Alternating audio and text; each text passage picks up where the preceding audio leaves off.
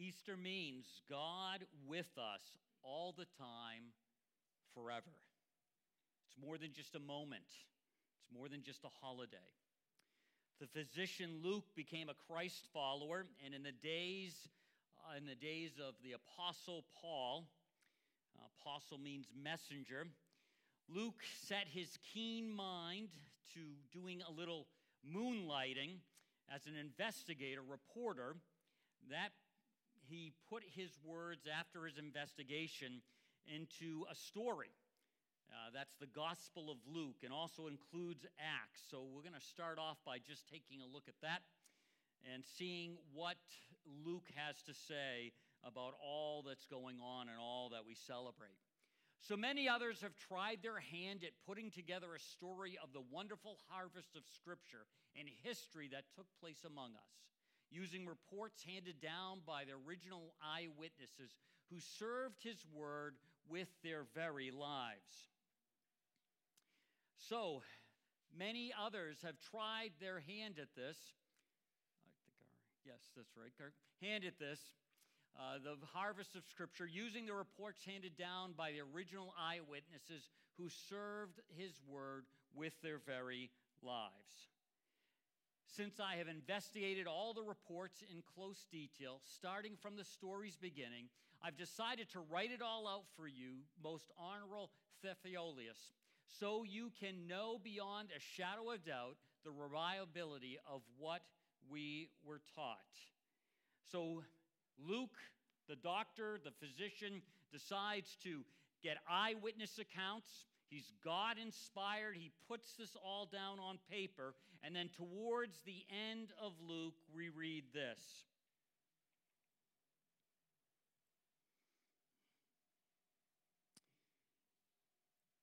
On the first day of the week, very early in the morning, the women took the spices they had prepared and went to the tomb.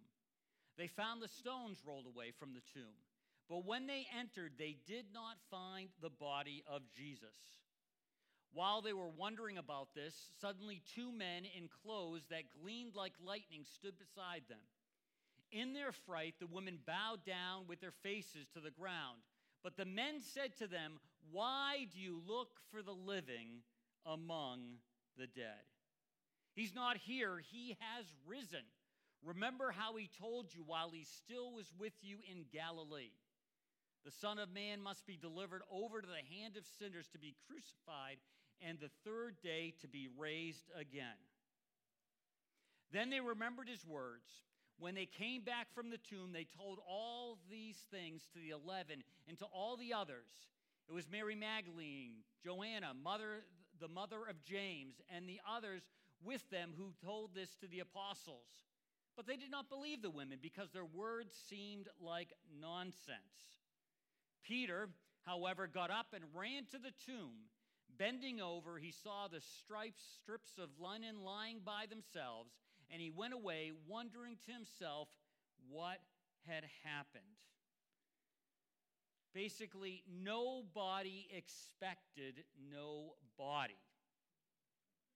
It just, it just blew their minds. And so, what do you say to an account like this? Is it a nice story? Is it a little bit of a fable? Does it make us feel good to think of Jesus dying for our sins and then raising up? Do we, do we think, what do we do with that? Do we think, well, I'm okay with that story, but you know, it's kind of maybe, maybe, maybe not? You know, when you and I get to this point and we think about the Easter story, we sometimes think of the Easter story as just being okay. And when you and I think of the Easter story in that setting, oh, I'm just okay kind of with it. It doesn't really go much deeper than that. Maybe, maybe not.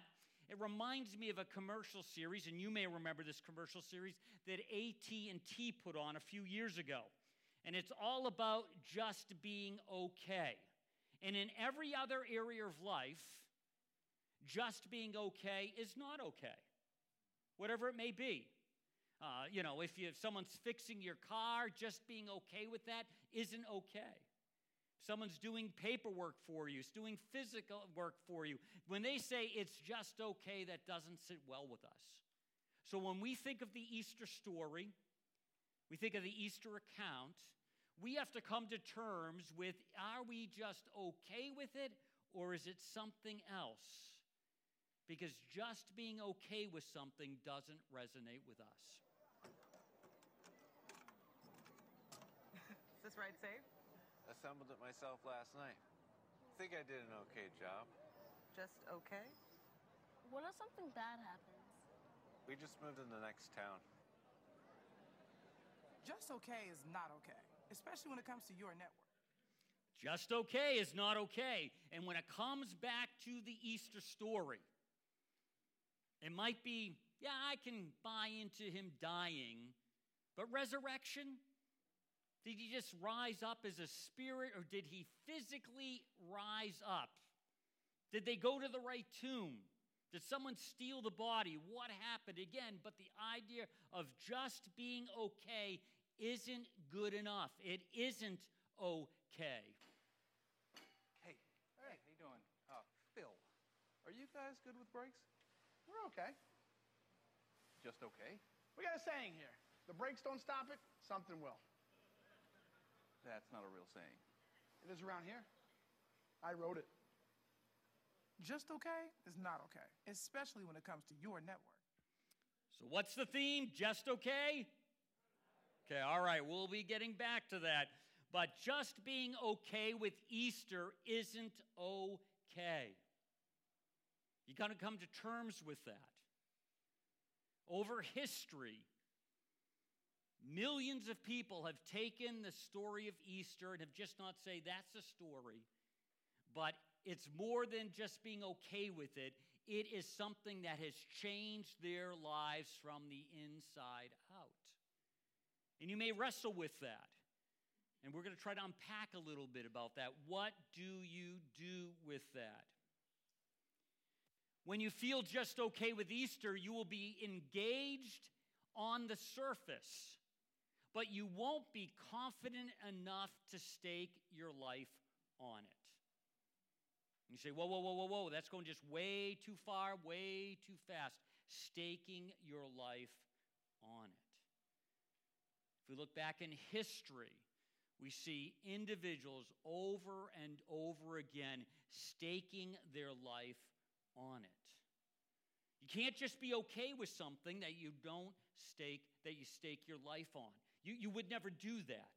You would never put yourselves in the hands of somebody that you didn't trust if you're just okay with the story, if it's a nice story, but it doesn't go any farther than that, there's a, there's a problem. You can't just be okay with it. You wouldn't even do that with a physician. Have you ever worked with Dr. Francis? Oh, yeah. He's okay. Just okay? Guess who just got reinstated? Well, not officially. Nervous? Yeah. Yeah, me too. Don't worry about it. We'll figure it out. I'll see you in there. Just okay is not okay, especially when it comes to your Just okay is. All right, you're going to get sick of hearing that. Sorry about that. But being just okay with Easter makes it possible that the tomb isn't really empty and Jesus is dead. And if Jesus is dead and that tomb is not empty, some tomb somewhere, then it's all over. We're, we're gathering for nothing. It's a fantasy, it's a dream. It really doesn't matter. This means that faith would be useless. Maybe it makes you behave a little bit better, but when you think of the future, it's bleak. Paul writes this And if Christ has not been raised, all of our preaching has been for nothing and your faith is useless. So, as you and I think about this, if we can't come to terms with a risen Lord, physically, bodily, in heaven, then our faith is useless because we are counting on the idea, the concept that when we die, when we take our last breath, if we've said yes to Christ, we go to be with Him, and then at some point we have a body resurrection. And that sounds in one line like craziness. But all of this has been built on that idea, that hope, that concept. And again, if it is not taken place, it is useless. If it hasn't taken place, don't go to church next week. Put your Bible away. Forget about it. Go do something else. If it's not, you know, there's a lot of things around Scripture, and you can negotiate in a sense, you can you can wrestle with being, but when it comes to the death, burial, and resurrection of Christ, there is no wiggle room to that. Lots of other places there's wiggle room, but we don't even like wiggle room in any other place. But when it comes to the good news of Christ, there is absolutely no wiggle, wiggle room. I'll get your taxes in an okay place. What? Well, just as soon as my audit is over. This gets my undivided attention. Take a lot of trips to the Caymans, Phil. Pretty great, right? Oh, Phil's legally dead. Fell off a boat. Going by Dennis now. Solari. Long story. Then we got, oh, no, you're not going to want to see this. Let I don't think this is going to work. Just okay is not okay. You wouldn't be just okay with someone doing your taxes, or maybe you are. It's getting close, right? Just okay is not okay. If the resurrection didn't happen, if this would mean that the resurrection is a lie, most of the songs we just sung about are just baloney if the resurrection didn't take place. Paul writing again, moreover, if the dead are not raised, then that would mean that we are false witnesses and are misrepresenting God. And that would mean that we have preached a lie, stating that God raised him from the dead if it in reality he didn't. I would be out to lunch. Everything we base ourselves in the life of Seneca Community Church is on a resurrected Lord. That's what makes the difference. Without that, doesn't matter. Doesn't matter. I would be like a con artist if I was doing this and didn't believe. Now, does that mean, you know, there aren't moments where you have questions? Absolutely not. We could look at the father who wanted his son healed, and, and he says to his says to, G- he says to his father, "If you can heal my son," and Jesus says, "If I can," and then you know this, the father, you know, has a great line. He says, "Lord, I do believe, but help me with my disbelief." There's that. There's a little bit of that going on at times. But it all rises and falls on the resurrection. If it didn't happen, all of this is a lie. Going along with this, this means that heaven is a fantasy. Heaven is an absolute fantasy if the resurrection didn't happen. And I tell you, you know, I speak at a lot of celebrations of life. And when I speak at a funeral and the person has said yes to Christ, and I know that, sometimes I don't know that, I can with confidence say they are with the Lord. It's a fantasy if there's no resurrection. Bunch of baloney. Shame on me for even setting people up with that idea if that isn't true. Paul writes, if the dead aren't raised up, that would mean that Christ has not been raised up either. And if Christ is not alive, you are still lost in your sins, and your faith is a fantasy. There's no separation between you and your sins. We sung about that. We, we saw that opening video about that. That does not exist. It would mean also that those believers in Christ who have passed away have simply perished, simply stopped existing. That would mean when I say to someone, Oh, isn't it wonderful? This is bittersweet, but you know the person's no longer suffering. And someday, because you have said yes to Christ, they've said yes to Christ, you will see them again. That is baloney and a fantasy if the resurrection didn't happen. This would mean that people should feel sorry for Christ followers. If you're here as a guest and promise to have a nice, uh, nice lunch after, di- after this, and, and that's why you're here, uh, uh, you know, you should feel sorry for the Christ follower that brought you because they believe in something that just is not reality. You know, if you're doing some Easter celebration, we'll go up to Rochester and, and see our family and all of that kind of stuff. You know, it's just, it's just a bunch of baloney. Uh, I, I think uh, Sue Rukoff's mom is here, and she's 98 years old today. Woo, wherever you are. When you all gather around the table and celebrate her birthday and celebrate the risen Lord, the birthday celebration's right on, but the rest of the celebration is in error. You should feel sorry for Christians. You shouldn't be mad at them. You should feel sorry. If our hope in Christ is only for this life here on the earth, then people should feel more sorry for us than for anyone else.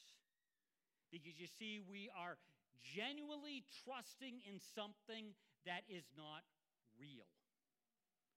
And just because you trust in something genuinely doesn't make it real. Some of us have trusted people, genuinely trusted them, and they've let us down. Some of us have trusted in retirement accounts, in, in stocks, and, and, and we generally put our trust in those things, and they've let us down. Just because you genuinely trust something, trust someone, doesn't make it real. So, for Christ followers, the general consensus of our, of our folks, of our community, should, they should feel sorry for us because it's not accurate being more than just okay with Easter makes it credible when the tomb is empty and Jesus is alive. Because of that, you and I can trust. Can trust. And, and this doesn't mean if this is the first time you're hearing it, you just throw a switch and all of a sudden you're going to walk out trusting. There is a little bit of a process of coming to the place where you say yes to Christ. One of the ways that it helps you to get to that place is to see Christ not only in the idea of alive in heaven, but in live in somebody else's life. So, those of us who are Christ followers have that responsibility, that privilege of pointing to Christ with our lives. So they get a glimpse of the risen Savior in our life. Because, quite frankly, Dave Spencer would be way more selfish way more unkind, way more self centered if there wasn't a risen Christ trying to work that out in his heart. Probably not any of you who are Christ followers have that problem, but I have that. I need my heart transformed. And when I do something nice and you go, "Oh, Dave was so nice the way he thought of me." Don't think don't think that was Dave. You need to know that was Jesus in Dave. Cuz Dave of himself would be probably a bank robber, Cindy says, or a swindler or a con man. That's what Dave would be. She says, manipulate. That's what he would be. So, Jesus in my life, when you don't see me being a con man or robbing banks, you know that that's uh, Jesus in my life. But God really has been raised from the dead, the first one of those who will be raised. Death comes to people because of what one man did, referring back to Adam and the fall. But now there is resurrection from death because of another man. Everybody dies in Adam, everybody comes alive in Christ. And you can trust Christ. You can trust and lean into him because he has risen first to prepare for us. We can trust in him. Um, who do you put your trust in? You can't just be okay with Easter. It's got to go to a deeper, more full level in your life. It's got to go way past that. You just can't be okay. Don't be! I'm perfectly okay at this. Just okay? First time is always hard. Does it get any easier? I'll let you know. second time is just as scary. Just okay is not okay. Just okay is not okay. And even if you get to the point, you know, living the Christian life does bring some uh, stability, some direction to life, some purpose to life. But if there's no resurrection, it's a problem. Paul even refers to that when he says this If I fought wild beasts in Ephesus, you know, he was thrown to the lions and survived with no more than human hopes. What have I gained? If the dead are not raised, let us eat and drink, for tomorrow we die. Paul is saying if there's no resurrection, just grab life, get as much life as you can. Doesn't really matter who you hurt along the way, just go for it. Paul says that because he realizes everything rises and falls on the resurrection. The resurrection of Jesus is either the greatest scam given to humanity or the greatest event in humanity. This is a huge scam if the resurrection didn't happen. Following Jesus just because he has nice little teachings, who cares if there's no resurrection? They're just nice little things. There are lots of nice little quotes out there. Some of us like quoting them. You know, oh, that's a nice little quote. If there's no resurrection, it does not matter. He's just not a good teacher. You see, there is no middle ground. You can see this over and over in the New Testament. No middle ground. If Christ weren't raised, then all you're doing is wandering about in the dark as lost as ever, your faith is a fantasy. There's got to be a resurrection.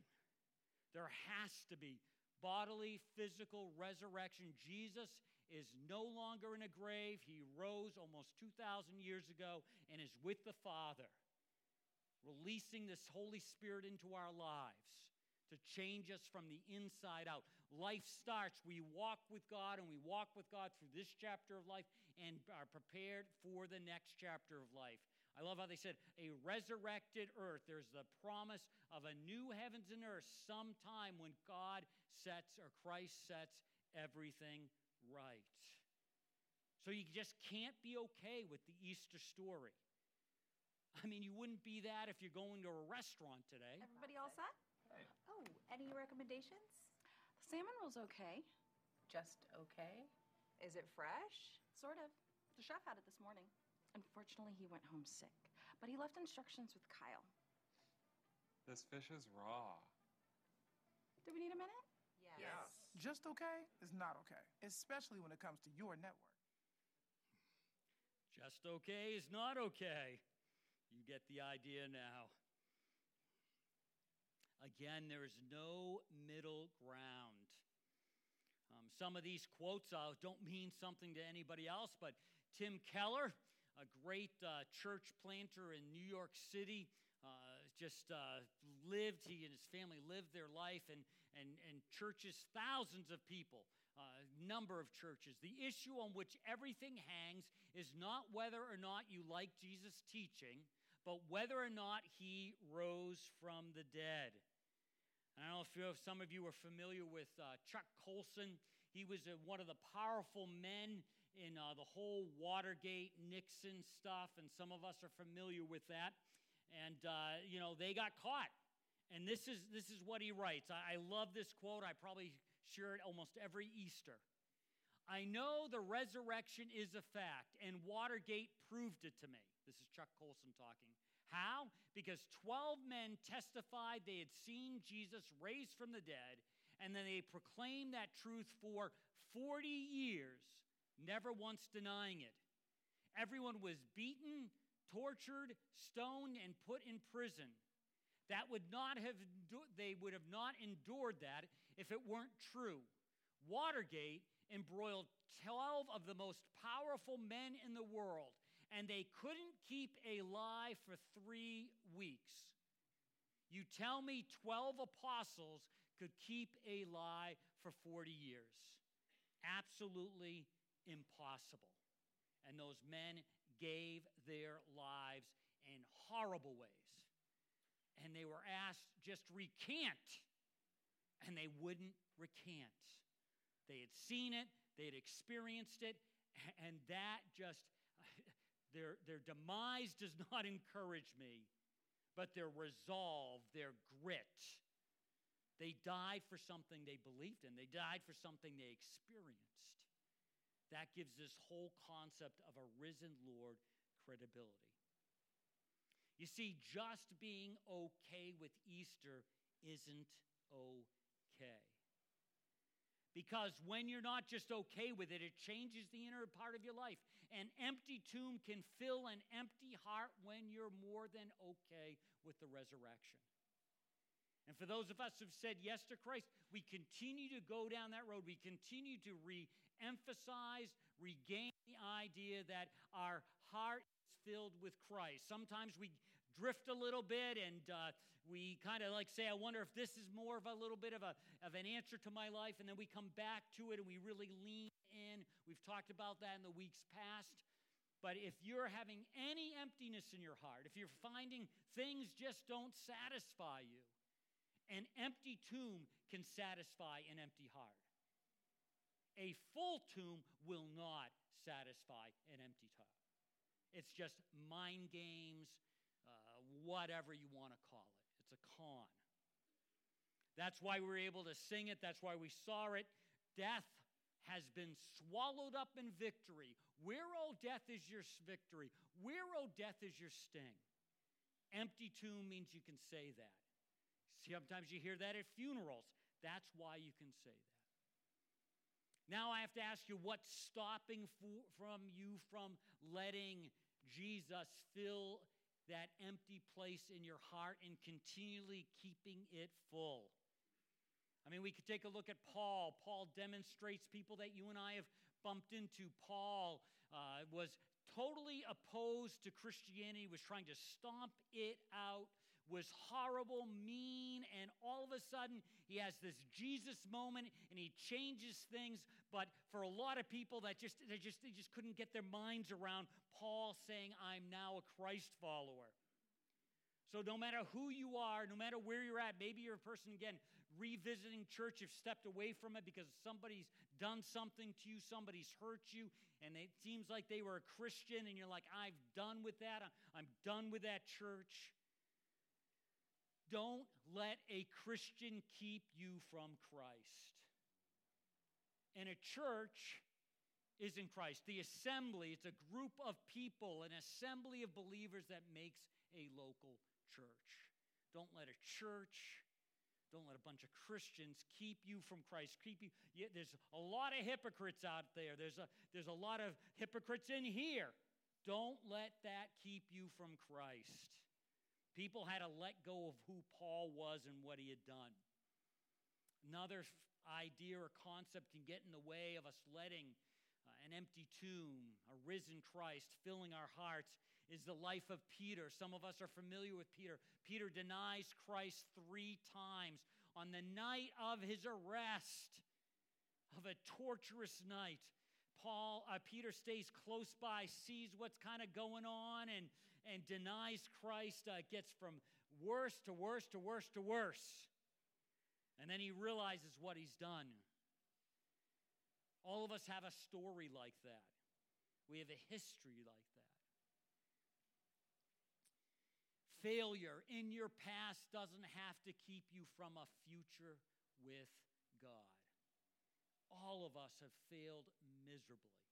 All of us have sinned. All of us have done some dastardly deeds. And they can hold us back. Sometimes I've talked with people and they say, I just need to get my life on better fit, fitting or footing until I say yes to Christ. Christ came. You're not on better fit, footing, you're on a foundation of Christ. That's who you build your life on. Don't let failure in your past keep you from a future with Christ. And then there's James, a brother of Jesus and James grew up with Jesus. What would it take for you to believe one of your family members, especially a sibling, is the son or daughter of God? I mean, what would that take? I mean, growing up, James must have been miserable because Jesus did nothing wrong, right? Uh, James, well, Jesus did this, and come on, James, Jesus doesn't do anything wrong. And I mean, you know, you know how how much? But even if you had to go up with that, when would you? What would it take? Somewhere along the line, after the resurrection, James' eyes are open and he says, Yes, I can't believe this. My half brother was the Son of God, is deity. I'm sure James still had questions. How'd that work? I mean, I actually was growing up with Jesus. We shared the same bed at times. We, you know, you know, wrestled over stuff. Jesus would say, That's mine. I'd say, No, it's mine. And Jesus was always right. His. But anyway, you know, just how that all that all that worked out. You see, you can have questions and still take a step to believe in Jesus. An empty tomb can fill an empty heart when you're more than okay with the resurrection. It can't be just a good story. It can't be good, just a good, you know, the kids are in kids zone learning about it and they'll come home with their papers and, oh, isn't that nice? Oh, yeah, you know, Jesus and, you know, whatever they're doing in there. I don't know what Cindy's doing in there with them, but they're, you know, just, you know, doing all these things and, and you'll go, oh, that's really nice. And you're just okay with it. It's got to be more than that. So, how do you say yes to Christ and how do you keep saying yes to Christ? Say yes to Christ means admitting you have been out of step with God and you call that sin and need to be connected to Him through Christ. Some of you have already said yes to Christ, but you, in a sense, need to admit again, I've kind of like gone my own way and I need to reestablish that relationship. He never left me, but I left Him. And He welcomes you back. It involves believing that Jesus Christ died for us, rose again, and accepting his forgiveness for our sins. That he separates our sins from us. That is amazing. He doesn't hold our sin against us. I, I just can't fathom that. I have a hard time when somebody does me wrong and they do ask for forgiveness, and I do say, I forgive you, about not holding it against them. Where are you? Oh, I don't see you in here. Anyway, you know who you are. But anyway, you know, I have a heart. I've got to reprogram my heart. So the first thing I see them, I'm like, oh, there's that. You know, God doesn't do that to us. We believe and accept his forgiveness, and it's complete. The problem, what I do is I kind of go, can I really trust him to forgive me? And I revisit some things and I feel bad and feel guilty. And then I realize, wait a minute, Christ says that's settled. I'm changing my ways. I'm traveling in a different direction. He does not hold that against us. And that involves choosing to invite Christ into your life as the one you are going to follow a life of loving God and loving others. You have that option. God doesn't force himself on you, He allows us to be just okay, even though it's not okay. He doesn't force himself on us. So, this morning, as you think about the risen Lord and trying to figure out where that fits in your life, if it's integrated in your life or not, I have to ask you say yes to Christ. The empty tomb can fill an empty heart. We have a couple ways to help you with that. Uh, there's this little Knowing God Personally uh, pamphlet. You can find them in some of the pockets out in the main entryway. Uh, anyone who's connected with the church can find one of those for you. Encourage you to take one of those. There's also this book, How Good is Good Enough. 70 pages, you can probably read in an hour and 10 minutes. And it's a nice read, it's an easy read. But it can explain to you what it means to know God personally and to deal with how good do you have to be. And basically, you never can be good enough, but Christ has cut you covered. An empty tomb can, be, can fill an empty heart when you are more than okay with a resurrection. So as you leave this place, as you go out and hopefully you have a good time with family and friends, have some good food, uh, eat some ham, which is really not my favorite, but I'm sorry about that. But you have some good food,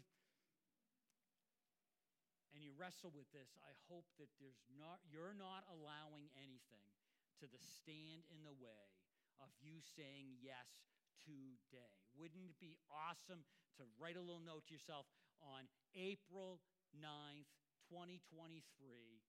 I knew I was settled with my relationship with God because I said yes to Him. I let the empty tomb fill my empty heart, and it's settled.